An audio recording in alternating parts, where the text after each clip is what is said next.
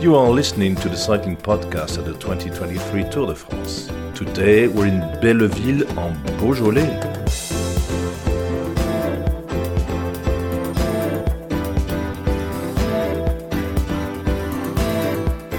A victory for a French rider in the Basque Country and now a Basque rider in France. In uh, San Sebastian, did you have the bottle of champagne from the bus to celebrate? What will you have tonight, champagne or Beaujolais? I, I, I don't know. It's uh, something that they have the French they have to they have to decide. But normally in the team we we we use we use champagne, but uh, we'll see. We'll see what the the boss says. But uh, anyway, we're gonna celebrate it.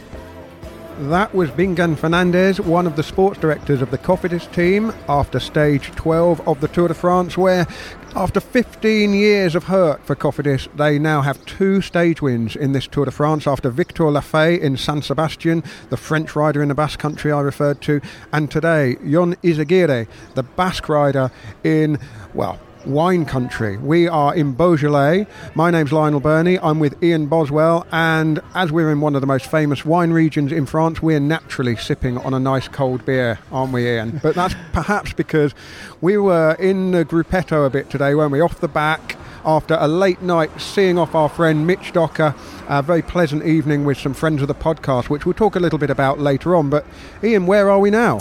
We are in Belleville in Beaujolais. Is that the name of it? Um, I've been making fun of Mitch's French for the last couple days. Now it's up to me to yourself actually, yeah, actually make sure I pronounce it right. Yeah, but Mitch, DNS this morning, didn't make it to our stage, and uh, once you miss one stage, it, you're out of the race. It was always planned. It was always planned. He was going to do the first 11 stages of the tour and then he's off to do some other things. Uh, we'll miss him, of course, but we're going to recap stage 12 and it's that time of day.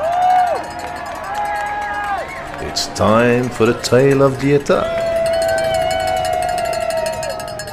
As we predicted in last night's episode, Ian, a very aggressive stage. The profile lent itself to attacking, absolutely no respite at all, all day. They set out from Roanne, they finished here in Belleville en Beaujolais, 168 kilometres. So it was going to be fast, it was going to be hard. There were a couple of second category climbs towards the end of the stage, and three third category climbs before that. And once again, with all of the aggression at the start, the GC favourites were making all of the splits at the front. Jonas Vingegaard, Tadej Pogacar, Simon Yates. Uh, real, real tough racing from the start. And it took a while for a break to go clear, and a big break did go clear. I suppose the story of the day is just that last 50 kilometres. Absolutely hell for leather racing. Kicked off, really, by Matthew van der Poel and Andre Amador. Van der Poel, of course, of Alpecin Deceuninck who already have four stage wins thanks to Jasper Philipsen. Andre Amador, who was in a sort of soft, tippy tappy break yesterday that was never going to go anywhere. Wonder what he was doing in that if he had designs on a stage like today, but perhaps we'll discuss that. And well, it looked like little and large riding over the hills and round the corners. Uh, Van der Poel left Amador standing still almost on the second category climb of the Col de la Croix Montmain. And at this point in the race, with uh, Thibaut Pinot in that breakaway, AG2R were riding very hard on the front of the yellow jersey group. We'll have to get to the bottom of what they were doing. On the descent of the Croix Montmain, Matteo Jorgenson of Movistar and Thibaut Pinot of Groupama FDJ went clear in pursuit of Van der Poel. And on the final climb, the Col de la Croix Rosier, they caught up, so that gave three riders at the front. Julian Alaphilippe had been dropped from the break went back to the yellow jersey group and kind of looked across at the AG2R riders on the front, didn't he? And gave them a bit of a look and said a couple of things. I wonder if he was asking, "What on earth are you doing, guys?" I mean, I think he was. We were uh, we were all a little bit puzzled. I mean, he, there was a couple of times throughout the day when we were puzzled about what a number of riders were doing, which eventually kind of made sense what was happening. But still, to you know where we're sitting now, I have no idea what AG2R was doing on the front of the peloton. I think we may have to wait till episode six of next year's Netflix series to find out, maybe. I don't know. Anyway, towards the top of that final climb, Jon Izagirre, the Cofidis rider, one of two Cofidis riders in that break, went away. At that point, Matthew van der Poel, who had already been caught, uh, was dropped. And so Izagirre won over the top solo and won his first Tour de France stage since winning at Morzine for Movistar in 2016 so his second tour stage win in all. And after a five year drought for the Spanish, two Tour de France stage wins in a matter of days. Second place, Matthew Burgaudeau of Total Energies. Third, heartbreak again for Matteo Jorgenson. We'll hear from him a little bit later on. Fourth, Tiesj Benoot, who was kind of in there as a bit of a policeman for Jumbo Visma. Fifth, Tobias Halland Johannessen of Uno X. And then Thibaut Pinot in sixth. And that moves him five places up the GC into the top 10. Guillaume Martin of Cofidis also moves up five to 13th place. The other big news today is that Fabio Jakobsen of Soudal Quickstep did not start, still struggling terribly since those uh, since that crash on the motor racing circuit. So does that simplify Soudal Quickstep's uh, remainder of the tour, or does it make it even harder for them to win a stage? Who knows? And David de la Cruz of Astana, who was up the road on his own very early on, then crashed out and has withdrawn from the race. It's all the P's in the other jersey Jasper Philipsen, Neilson Powless, and Tadej Pogacar in green, polka dots, and white, respectively. Tomorrow, it's the third summit finish of the tour at Le Grand Colombier. But let's hear a little bit more from Bingen Fernandez of Cofidis about the importance of getting two riders into that break and then how they finished it off.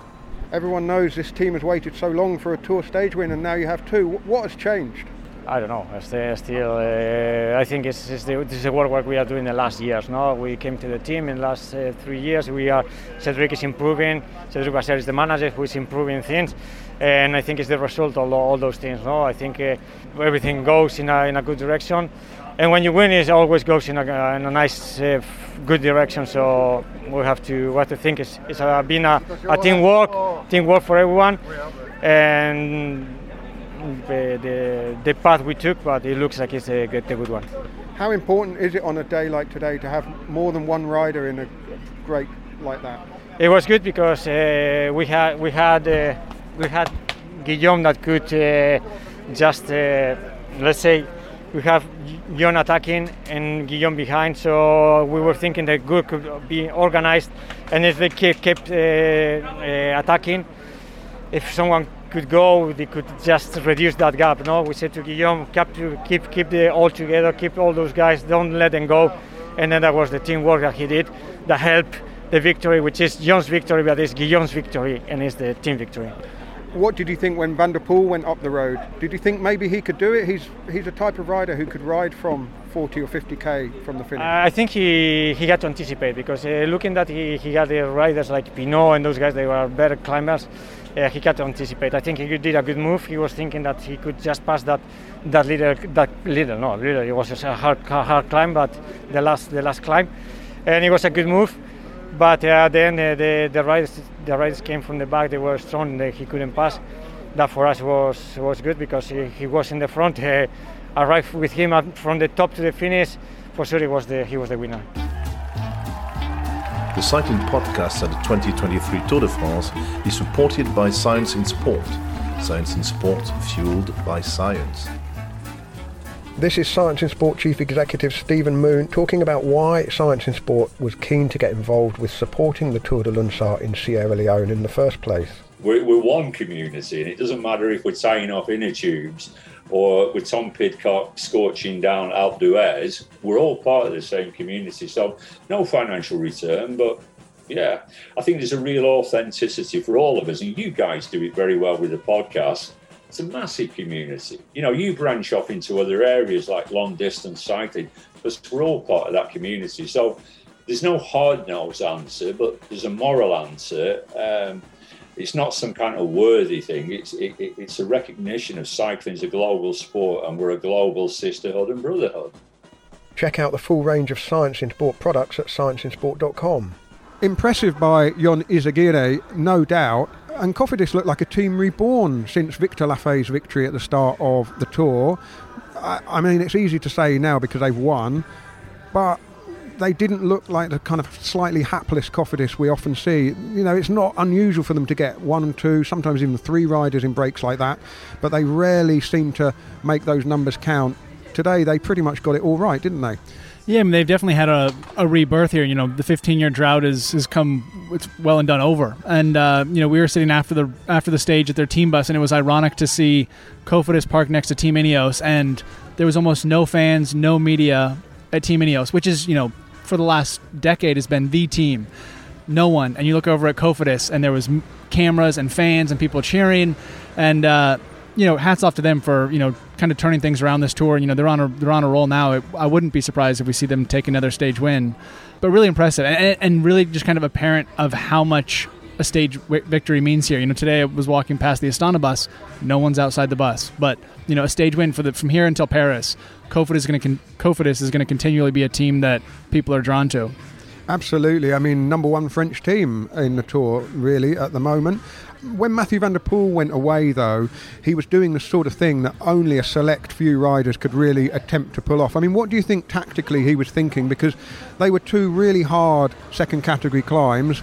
He's a decent climber, a classics a genius, really, in the same bracket as Wout van Aert but those climbs quite hard. What was he actually trying to do there? Do you think? When I first saw it, I was a bit puzzled and thinking, you know, these riders, Van Aert, Van der Poel, they don't want to just win; they want to win with style. But then I started to look at the profile a bit more and realized that there were some really good climbers in that group. You know, having the likes of, of Pinot and Izagirre and you know even Guillaume Martin he had to get a gap before that final climb. And even though today wouldn't be considered a mountain day, you know, the last climb was five plus k at seven plus percent. So that, that's a hard climb, and you know those are the climbs that really catch people out, and you know the pure climbers can really open it up and, and let it go on those climbs.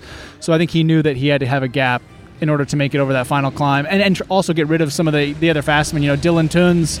More often than not, you would think Van der Poel would beat him in a sprint, but you never know after a hard day of racing. So you know, distance some of the other fast men and hopefully try to get a gap and make it to the top of that final climb as, you know, the, the likes of Pinot and, and Guillaume Martin would hopefully catch him before he got there. Yeah, it didn't quite come off for him, did it? Because, yeah, clearly trying to whittle down the numbers, get rid of the few threats that might have been in a sprint finish. But in the end, he got done by the better climbers on uh, that final climb. Mitch was talking to us at breakfast before he went off to do his incredibly hard bike ride to Sestriere, which I think is tomorrow. Uh, but he was saying, and I think he said it a couple of days ago as well, about just how much the profile, the short stage, the amount of climbing, uh, the fact that everybody knows that this is uh, an opportunity for a huge number of riders today. Probably, I don't know how many riders, I'm p- picking a number out of the air, but probably 60, 70 riders might have looked at today and thought, this is my day to get in the break, and if everything goes well, I could maybe be in with a shout. What's that feeling like? I mean, you, you rode the tour for Katusha, you've ridden stages like this in the Dauphiné for Team Sky do the butterflies get going on days like today, even more so perhaps than on the classic mountain stages, where at least everybody knows the race is going to be a little bit calmer, a little bit more formulaic, I suppose? Today was just complete carnage from the start. Absolutely, I think these are some of the hardest days of the race. You know, we're also in the in the smack dab center of you know of France, but also of the Tour de France. And you know, this is the point when Paris still seems like a long way away, and you know, riders are fatigue is setting in. You know, we've come off a rest day, we've had some hard days of racing since but there are so many riders that have the possibility of winning a day like today. You know, we saw the likes of Van der Poel, but we also had the GC riders going for it from the gun. When you all of a sudden have 70 riders with the possibility of winning the stage, it really does make the race more challenging because everyone's trying to utilize their strength, whether it's you know a short climb early on, a descent, and the, the stage is on from the beginning. There's no gruppetto that establishes from the start, and everyone realizes that hey, you know, at this first climb, 20k in, there's going to be a gruppetto. We can ride steady to the finish you know everyone's trying to make it because who knows when the break is actually going to go. Well, one man who really fancied his chances today, he said to you yesterday, I think, or maybe the day before, that this was the stage that he had in mind after that heroic but in the end unsuccessful ride on Le Puy de Dôme on Sunday, and it's Matteo Jorgenson of Movistar, American rider, of course. Well, he rode extremely well, but didn't quite have it at the finish finished third, and he spoke to reporters at the team bus at the end of the stage. And well, you can hear from what he says and how he says it, how he was feeling. I don't know why he wasn't riding through. And then, yeah, Guillaume Martin was just sitting on, which is expected. But uh, then Pinot was kind of just riding for GC. Yeah, was frustrating. I mean, really frustrating. I know you're disappointed, but you said to us this morning there was maybe one more chance for you. It must be satisfying nonetheless to know that there is that pressure on you and to have delivered. Uh, no, it's not satisfying at all. Uh, no, no. I mean, today was the best stage of the tour for me, and I, I don't know. The, the stages to come are all for the small guys, so yeah, we'll, we'll, we'll try to give it a crack, but just uh, pretty, pretty gutted. Today I was never in the race for the win. I mean, yeah, I was just a marked man. Puy de Dôme, at least I was out there and was way closer to the win than I was today. Uh, third versus fourth doesn't matter at all. I mean, even the sprint for second was just kind of whatever. It doesn't it doesn't matter. The, the win is what counts, and just I'm gonna have to think about this day a bit more. Sounded like he was being pretty hard on himself there. Given the opportunity to say that he was pleased with himself or pleased with how the day had gone, he pretty much dismissed that uh, suggestion. And I suppose that demonstrates just how much he's kind of risen in stature in his own mind as much as anything since Sunday. Yeah, I mean, as we said earlier, we were a little bit late to the finish. Uh, couldn't get across the road, so you know, I had this question in my mind, getting ready to speak to Matteo, like, "Hey, like, you're one step closer. You know, he'd finished. He's finished now three times fourth in the Tour de France on a stage. Today he was third. You know, one, and he, and he rode really well today. You know, so he's becoming kind of one of these perennial breakaway riders who is hunting stage wins at the Tour de France. And I assumed he was going to be happy with with his result, and you could hear from his voice that you know he was almost disgusted and frustrated, and and for me as a friend of Matteo, it was really hard to see that because you know this is the biggest race in the world, and he has had a great Tour de France, but whether that pressure is coming from himself, from the team, you know, he really feels it. And as he said, you know, he kind of feels like this was maybe his last chance in this year's tour to to get that stage win. And he put himself in the right place. He was there. He was close, but once again, just a little bit off the mark. Well, if the rumours are true about where he might be going next in his career, eh, the chances to win a Tour de France stage might be running out in a funny kind of way because he might be buzzing around for another team at next year's Tour de France. As you say, you know, he had pinpointed this stage as one that would suit him, and he said at the end there, it's over to the skinnier guys, the lighter guys for the mountain stages. But you just never know if he, well, yeah, it, it, the climbs over the, the the final phase of the race are a completely different proposition to what we saw today. But hats off to him, rode extremely aggressively. Third place, I, think, says something about a rider when he can ride like that just a few days after the, the Puy de Dôme ride and be disappointed with his performance. Uh, what about Thibaut Pinot then? Because this is his final Tour de France. He's kind of the the darling of French cycling, and uh, well, he's a slightly eccentric rider, isn't he? You know, he, he sort of wanders back into the GC battle when he's already kind of out of it, but when he's in the GC battle, he seems to wilt under the pressure. And without being flippant about AG2R, I do wonder whether they were chasing hard because Pinot was in that break, perhaps, you know, in that battle for outside top 10 placings. Felix Gall is still in that. Remember, Ben O'Connor was already off the back, so they're actually putting their own teammate further out of the GC, AG2R. It did look like a bit of a French battle, that, but Pinot right back in the GC tonight. Yeah, and I'm, I'm a little bit confused by, well, again, AG2R, but, but even with Pinot, you know, I guess coming into this tour, I thought, what, what does success look like him at for him at this Tour de France. You know, a stage win would be huge. And then I thought, okay, well, if he can't do that, maybe he'll go for the KOM jersey.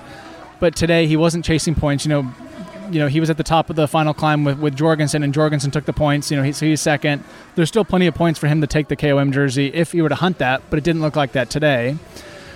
But he's also put himself back in a position where he's, I mean, he's far back on GC, but he's up there close enough. He's not going to get in a 15 minute breakaway and have an opportunity to win a stage because he's he's too close at this you know, at this point in time because he gained time back today.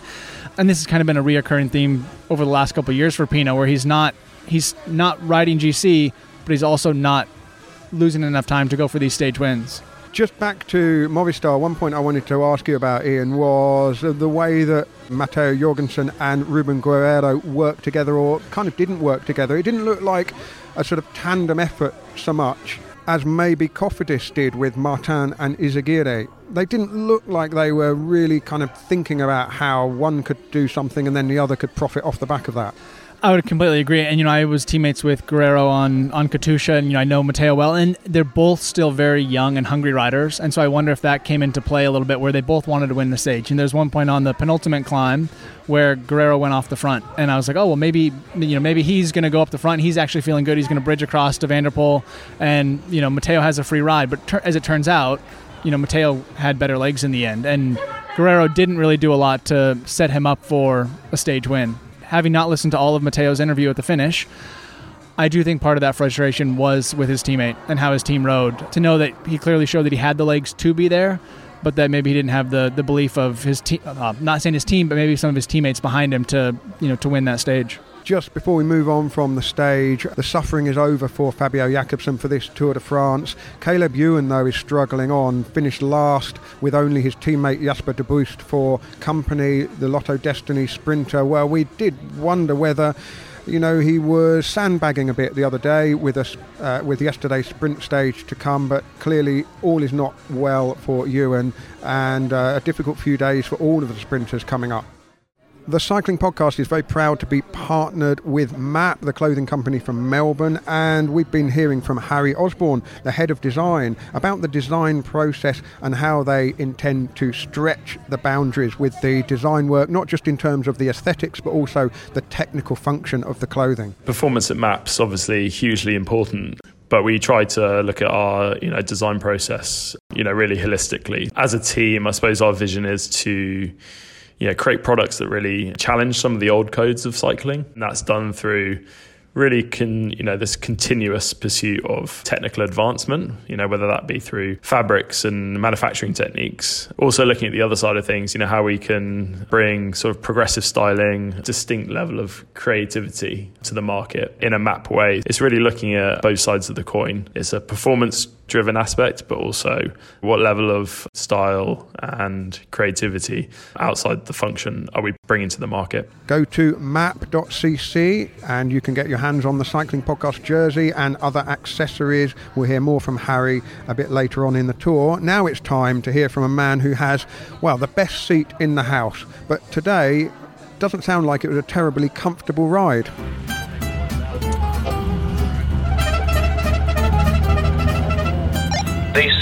Seb Piquet, the voice of Radio Tour, sitting at the back of the bike. Bonjour, bonjour. Another day in the life of Radio Tour. Another crazy day on the Tour de France. Now, was today different to the others? Well, not really. It's just far more intense. My day starts three hours before the start of the stage when I show up to uh, the start. Only today I had to do far more interviews because it was really hard to uh, pinpoint who the guys would be in the breakaway. Once that was done, my main concern was to find toilets. and I did find a toilet, only the person inside the toilet stayed there for at least 15 minutes. Thank you very much. So I was never able to uh, have a pee. Sorry meaning that uh, I entered the red car, we started the stage, and we knew that it would be flat out from kilometer zero for basically two hours. So uh, it was an un- uncomfortable two hours of uh, racing. Uh, eventually, uh, a group uh, pulled away, and we were able to stop for obvious and natural reasons. Other than that, yeah, well, it's really just far more intense. Uh, you have to be more focused because so many things can happen. You have to uh, uh, give uh, gaps between the leading rider and the chasing group, between the leading rider and the yellow jersey group, between the leading rider and the group of drop riders. So it was a pretty crazy day, and I know it's not over. Oh, and one final thing I wasn't able to uh, have my lunch, my sandwich before half past three. There was a grumpy Seb in race direction car number two today. We've been asked, what does Seb Piquet do? Obviously, viewers who watch the coverage on TV may well hear him asking the questions at the finish of the stage, but for the rest of the day, he is in the red car, the race direction car at the front. He is trying to keep the entire Tour de France entourage informed about the time gaps and who's in the moves.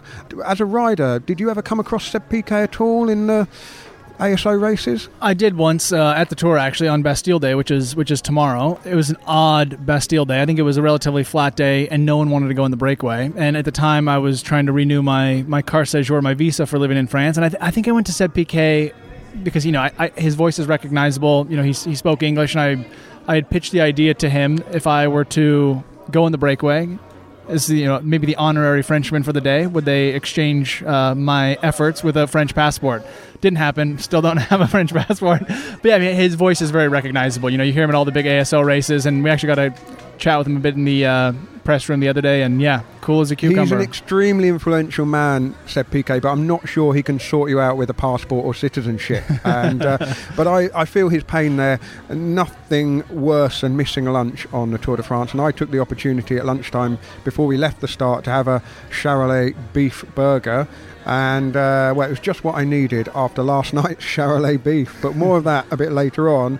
Last night in the podcast, Ian, we were talking a little bit about this contrast of characters between Jonas Vingegaard and Tadej Pogacar, and how the whole sort of storytelling of the Tour de France hinges on the character of the main protagonist. And there was that kind of downbeat feeling after Vingegaard's press conference because the media are assembled there to try and get under the skin of the Maillot Jaune and really peel away the layers. And well, we kind of get the sense that there's not an awful lot of complexity there. Whether that's an unfair impression, it is nevertheless the impression that we have, especially when contrasted with Pogacar, who is flamboyant. He races with panache, but he's also, you know, he responds to the media with a glint in his eye, and, and his personality really comes across on his own social media. You spoke to Luke Maguire, who's the press chief for Team UAE Emirates, and uh, well, let's hear what Luke says about how they manage the image of Tadej Pogacar as much as anything. Last night on our podcast, we were talking about the importance and I guess potentially the training that teams give to athletes, and especially a rider like Pogacar or who are projected into this role of kind of sharing who they are over a very short course of time during an interview. At UAE, do you guys give any sort of media training to someone like Pogacar who finds himself regularly being asked questions? Well, I think in the case of Tadej, we're very lucky that he's been blessed with not only great talent on the bike, but also a very outgoing, easygoing personality that, that people can relate to and cyclists can relate to. Apart from being a racer, he loves the sport. He loves to have fun, to joke around, and yeah, I, guess people people enjoy that.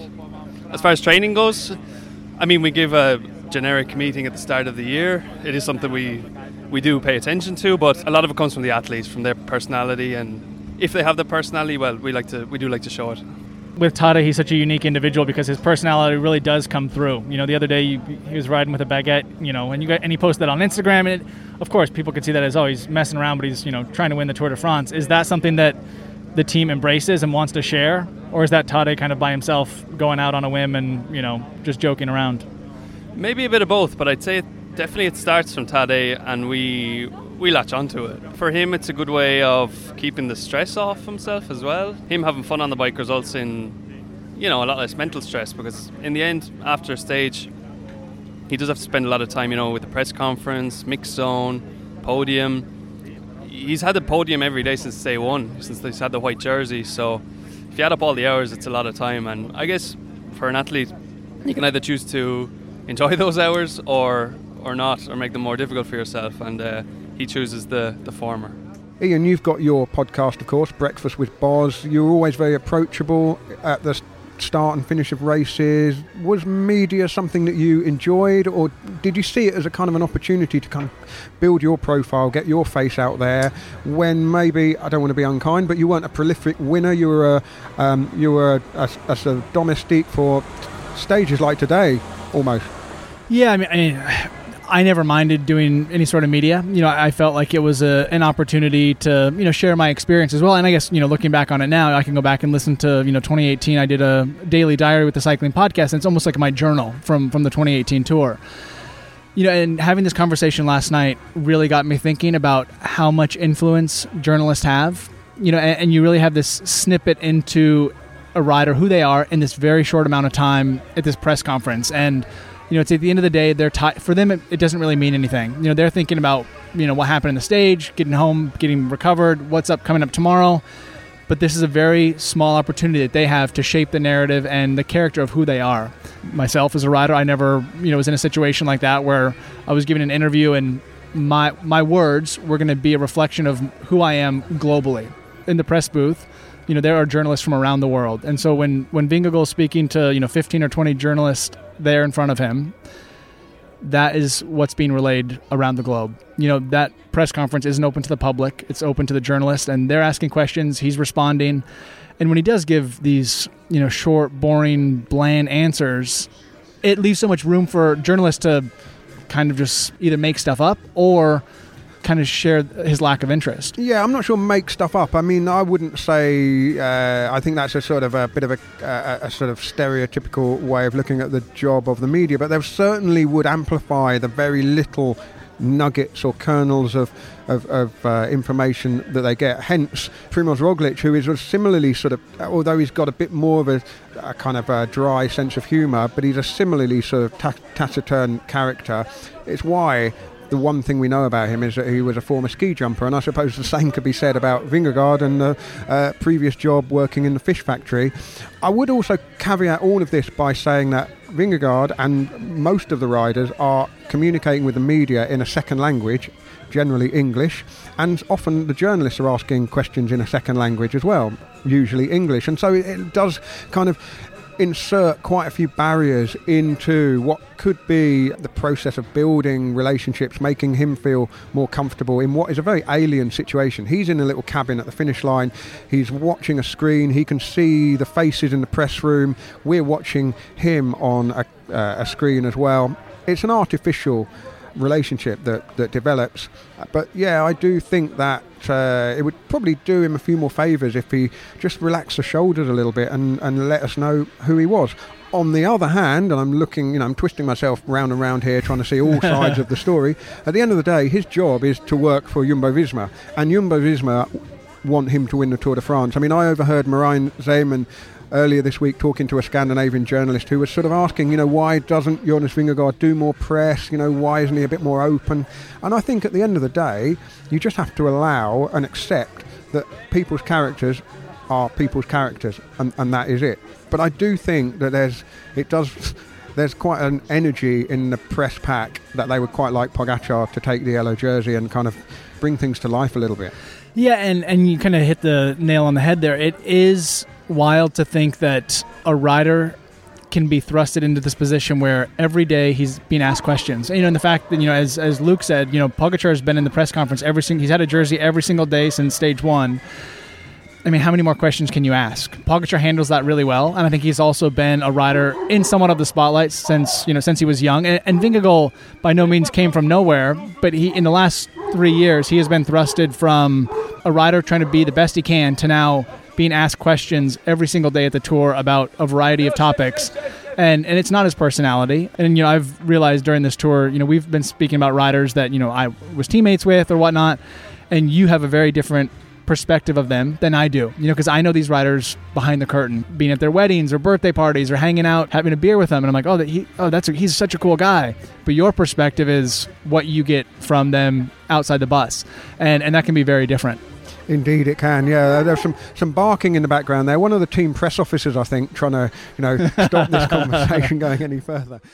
We're missing Mitch, of course, already. Uh, we got to the finish here a lot slower than we might have done if he'd been driving. I mean, he drives right on the speed limit. I should just clarify that. It's not, you know, he's not reckless. He's very, very safe. Well, he's a very upbeat character, isn't he? Got an opinion about everything, and he's uh, incredibly curious about the Tour de France. And uh, he's almost become a sort of an Aussie Francois Thomazeau. Speaking of whom. Now for some French flavour with B, François Thomazeau. And the flavour of the day obviously is that of red wine because we, you spent the day, uh, Lionel and Ian, in the uh, Beaujolais uh, region. Actually, w- would you be able to name the 10 vintages of uh, Beaujolais? Uh, you have uh, 20 seconds. Okay, leave 20 seconds here. No, so the the the, the 10 vintages of Beaujolais for uh, you dear listeners who might have forgotten one are Saint-Amour, Julienas, Chenas, Moulin à Vent, Fleurie, Chirouble, Morgon, Régnié, Brouilly and Côte de Brouilly. You also have, of course, the, the, normal Beaujolais wine or Beaujolais Village, and of course the famous Beaujolais Nouveau. Well, not so famous, but that's you know that's uh, uh, sold as a commercial operation every year. Actually, you went through six of the ten vintages of Beaujolais today in the stage. I must say I've been through most of those uh, little towns, not to drink wine, but because Paris-Nice stops in the, the Beaujolais towns um, very often. The Tour de France didn't uh, stop that many often in the Beaujolais. Uh, it goes through it, but there was a couple of stages. One in Régnié-Durette in 2002. It was a time trial. I couldn't name the winner of this time trial in the um, official tourist guide, so I suppose it's probably an American guy. And then there was a, a, another time trial starting the Beaujolais in, 12, in 2012, starting for Villié-Morgon and finishing in uh, Bourg-en-Bresse, and it was won by the guy who was going to win the Tour de France, the first Briton to do so, Bradley uh, Wiggins. As we talk of Bradley Wiggins, you started from Roanne, and Roanne uh, in 2019, you had a time trial in the Critérium du Dauphiné. It was good memory for Wout van Aert, uh, who won that time trial that day, but dreadful memories, of course, for Christopher Froome, who uh, crashed before the time trial took place. And uh, as everybody knows, yeah, the crash nearly ruined his career and ruined all his chances to claim a fifth Tour de France victory. That was for Roanne. Roanne, known for the to the French public since we were in the French flavor, for the, the Troisgros brothers, who were, were, the owners of a famous restaurant there in Roanne and uh, known all over France. If you ask me, my favorite of the 10 Beaujolais vintages, I would go for, for Morgon, uh, and especially a Morgon made by uh, Marcel Lapierre is a very famous uh, wine grower in the Beaujolais region, and his Morgon is a classic and it's very good. Uh, if you look for good Beaujolais, go for Foillard as well. It's a good, you know, good bet. Uh, you, you, can be sure they do good wines. Another place that makes very good Beaujolais wines and especially Morgon wines are is the Chateau de Pizay. Guys, I don't know where you're planning to have uh, dinner tonight. But if you have enough money, because it's not cheap, uh, try Chateau de Pizay. It's a very, very nice place, and the food is excellent. And also, as I said, the Beaujolais wines they make are pretty good. Chateau de Pizay. Okay, guys, let's talk soon. Bye bye a little wine test there. We didn't have time to insert our answers in there, unfortunately, but I'm pretty confident we would have got 10 out of 10. I certainly knew Chenas and Beaujolais Nouveau. I was I was a zero out of 10. I feel like I was uh, my knowledge of wine is much more in line with, with Richard Moore. Red, white, nice, very nice. And and rosé, of course, and rosé, of course. Yes. Um, well, let's look back. What 12 hours or so to L'étape de demain, le dîner d'hier. Tomorrow's stage, yesterday's dinner. Last night, Ian, we recorded our podcast in Moulins after the finish, and then we drove across country. Mitch drove across country to get us to Charolles, where we stayed with friends of the podcast, Chris and Tamsin. Now, couple of years ago now, 2021, Chris and Tamsin invited the Cycling Podcast to stay with them. They used to run a guest house uh, they no longer run the guest house, but on that occasion, Richard Moore, Francois Thomazeau, and Kate Wagner had a very pleasant evening with Chris and Tamsin, and I had the real kind of sense of missing out. And I was really Grateful to Chris for getting in touch when the tour route was announced to extend that invitation again, and we were delighted to take him up on it. We went to their beautiful home in Charolles, which in itself is a lovely town, and we met fellow friends of the podcast, David and Sam, and had a very pleasant evening indeed. Uh, the, the wine was fantastic. The Charolais beef was exceptional, wasn't it? Been cooked over an open flame, it had a real lovely smoky flavour. Just a lovely evening, a break from the kind of formality of a restaurant meal and a, and a hotel bedroom. Yeah, it was. And one of the things we'd had kind of for the first time on the tour was vegetables. And not were they only vegetables, and we had some potatoes, uh, some french fries. I guess you guys you call them what? Crisps? Wedges. I think wedges. wedges. Yeah, they were big. Yeah. But they were from their garden. That is one thing you notice traveling and eating in restaurants in France is you really lack the vegetables. So we had those. They were from their garden. And then this morning we got to do a little walk around the town, and we actually went to their garden plot and got to walk through their garden and see where most of our dinner last night was grown. We did, and we also poked our noses in at the Bernard Thévenet Museum. Thévenet is from the area. In fact, I think Thévenet's sister lives next door to Chris and Tamsin. I think I've remembered. I believe that that's what he said. Yes. Well, Thévenet, of course, won the Tour de France in 1975 and 1977, if memory serves me correctly, for the Peugeot team. He was the man who ended Eddy Merckx's kind of dominance of the Tour de France in 75. The museum itself was a curious place. Uh, Chris described it as very French. It was very French. Had lots of kind of derelict old bicycles without tyres or you know saddles or pedals outside. There was a huge uh, ice cream shop freezer as well. Empty, unfortunately, Empty. but plugged in. It was plugged in. It so and lots of pictures of not just Thevenet but also uh, other French star riders. And I gather that the local club meet there. They go back there, get their bikes fixed there, or you know have a, a meet. And there's a, a Bernard Thevenet Cyclo Sportive which is held in May as well. So. Uh, yeah, and apparently he turns up every now and again, once a year or so, uh, to say hello to all the cyclists. Should also just say to continue the cycling link, Chris and Tamsin aren't just cycling podcast fans, but uh, Tamsin's son is James Hayden, the endurance rider who won the Transcontinental a couple of times and has featured on the cycling podcast Explore. And I promised I would give a shout out to James. Hello, James, if you're listening, it'd be great to have you back on the podcast towards the end of the year, talking about your latest exploits. Now, that was yesterday's dinner. We it was a very late night, wasn't it? I think 1 a.m. So we were outside the time cut really last night, and then I woke up extremely early, about five. So I've operated today on four hours sleep. I've not felt the best for it. Um, so I'm hoping that tonight we can have a nice early dinner keep the Beaujolais nice and light and an early night because it's a big stage of the Tour de France tomorrow, isn't it? It is. Yes, we are. We are in the Alps, my my favorite region of France, my favorite stages of, of the Tour de France. And tomorrow is it is also Bastille Day tomorrow. So to be noted, watch out for French riders heading up the road. Tomorrow is 137.88k. And here I go. Now Mitch has his opportunity to, to diss my French. We start in Châtillon sur Chalaronne, and we finish at the Grand Colombier, which is a climb of 17.4 kilometers at 7.1%. That is the only categorized climb of the day. There is a sprint in the middle of the stage at 87.3k.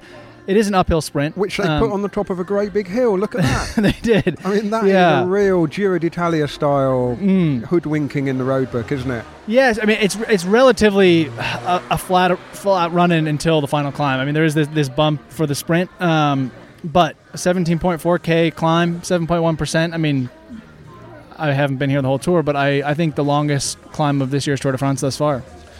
And a small correction corner because I believe it's in the Jura tomorrow. Not quite in the Alps. We're in the Jura, the Grand Colombier. But there we are. Well, there I we go. Yeah. there we are. I, I'm always caught out by that. I mean, they, these mountain ranges kind of merge into one another. But it's Are we a- not in Haute Savoie? Uh, Francois has explained this before. Listeners, go back and listen to the episode where Francois explains this. But I believe the Grand Colombier is in the Jura. Um, and if that's not correct, then feel free to correct my correction. What do we expect tomorrow? Anticipating Vingegaard against Pogacar, of course. But it's a big opportunity for the rest of the top 10 to either cement those positions or, in the case of um, Carlos Rodriguez, Pello Bilbao, Simon Yates, even Tom Pidcock, to put a bit of pressure on Jai Hindley in the race for that third place on the podium. Yeah, I mean, this is the first of a really big weekend to come. You know, three days in the Alps, rest day, time trial, then another day in, the Alps up to uh, Courchevel. There's going to be a battle on this final climb. I would expect tomorrow that something's going to go, and we're going to see two races. We're going to see a race for the stage win, and we're going to see the GC riders duking it out. This is also a territory where Jonas Vingegaard is expecting to have an advantage on Pogacar. These longer climbs. I haven't checked the weather forecast yet, but it's going to be a battle. And the, these next three days, and we saw them. You know, they're they're racing full gas today for you know on a relatively you know kind of transitional day. But if Vingegaard wants to get time on Pogacar, he has to start tomorrow. Indeed, he does. I mean, you say it could be a race for the break to win the stage. Roughly, what sort of time gap do you think they would need at the bottom of the Grand Colombier to have a chance of staying away? I guess it depends on how aggressive the stage is raced beforehand, but roughly speaking, do they need what? Eight minutes? It also it also depends really on who's in the break. You know, are they a good climber? But given the fact that you know essentially the first hun- or first 74 kilometers are are pretty flat, um, you'd be looking for a climber who has maybe a teammate or two in the breakaway. You know, think about someone who's got a big ruler who can kind of you know sit on the front and drive that break. Because if you have a bunch of climbers up the road, which won't likely be the case, you know they're going to burn a lot of matches before that final climb. So a breakaway, and ideally, if you are a climber, you would probably want at least four minutes at the bottom. Ah, again, it depends on how, how hard Pogacar and, and Vingo go go because you know if if even if it's a reasonable climber up the road, they could probably take four or five minutes out of them, no problem. But because it's flat at the start, that makes it harder for the climbers to get in the break and stay in the break, I suppose. It does, yeah, and that's where we could see a group get a lot of time tomorrow. And uh, you know, something that I mentioned today again, Jumbo doesn't want Pogacar to take these time bonuses. You know, so if they can let a group go and not control and you know let it get time where they know the stage win's going to be gone, you know, coming up, what we have coming if those two riders come to the finish, Pogacar is going to just chip away at time bonuses. So I do think that Jumbo wants a break to go, just so they can guarantee he's not going to get those time bonuses at the finish line. Well, Ian, we'll see how that pans out tomorrow, and we will be back again in the evening to discuss stage 13 of the Tour de France. We'll be on in the hunt for somewhere to eat dinner because, as you say, it's July the 14th tomorrow, Bastille Day. It's also a Friday night. I mean, that is the convergence of the three toughest conditions for finding a restaurant open in France that will take us. So maybe we need to get on the internet and book something tomorrow. And it's the thir- 13th stage, so maybe it's our unlucky day. Well, we shall see tomorrow. But until Upside then, down. thank you very much. Thank you, Lionel. The Cycling Podcast was created in 2013 by Richard Moore, Daniel Friebe, and Lionel Birnie.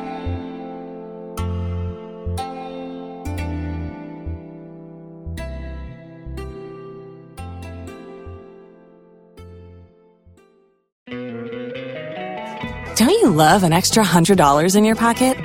Have a TurboTax expert file your taxes for you by March 31st to get $100 back instantly. Because no matter what moves you made last year, TurboTax makes them count.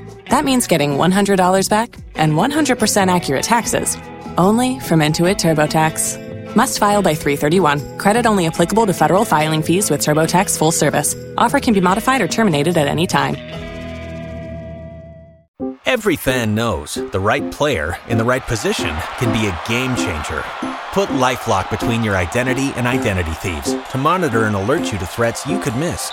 Plus, with a US-based restoration specialist on your team, you won't have to face drained accounts, fraudulent loans, or other losses from identity theft alone. All backed by the LifeLock Million Dollar Protection Package. Change the game on identity theft. Save up to 25% your first year at LifeLock.com slash aware. If you only have a 401k, you're not getting the most for retirement. Wait, what? Add a Robinhood IRA on top, then they'll boost it by 3%. You can do that? And if you transfer in any retirement account, you get 3% on top of that. Is there a limit to the match? No limit. Robinhood Gold gets you the biggest contribution match of any IRA on the market. Sign up for Robinhood Gold at Robinhood.com slash boost by April 30th. Subscription fees apply. Investing involves risk. 3% match requires gold for one year from first match. Must keep IRA for five years. Match on transfers subject to additional terms and conditions. Robinhood Financial LLC member SIPC.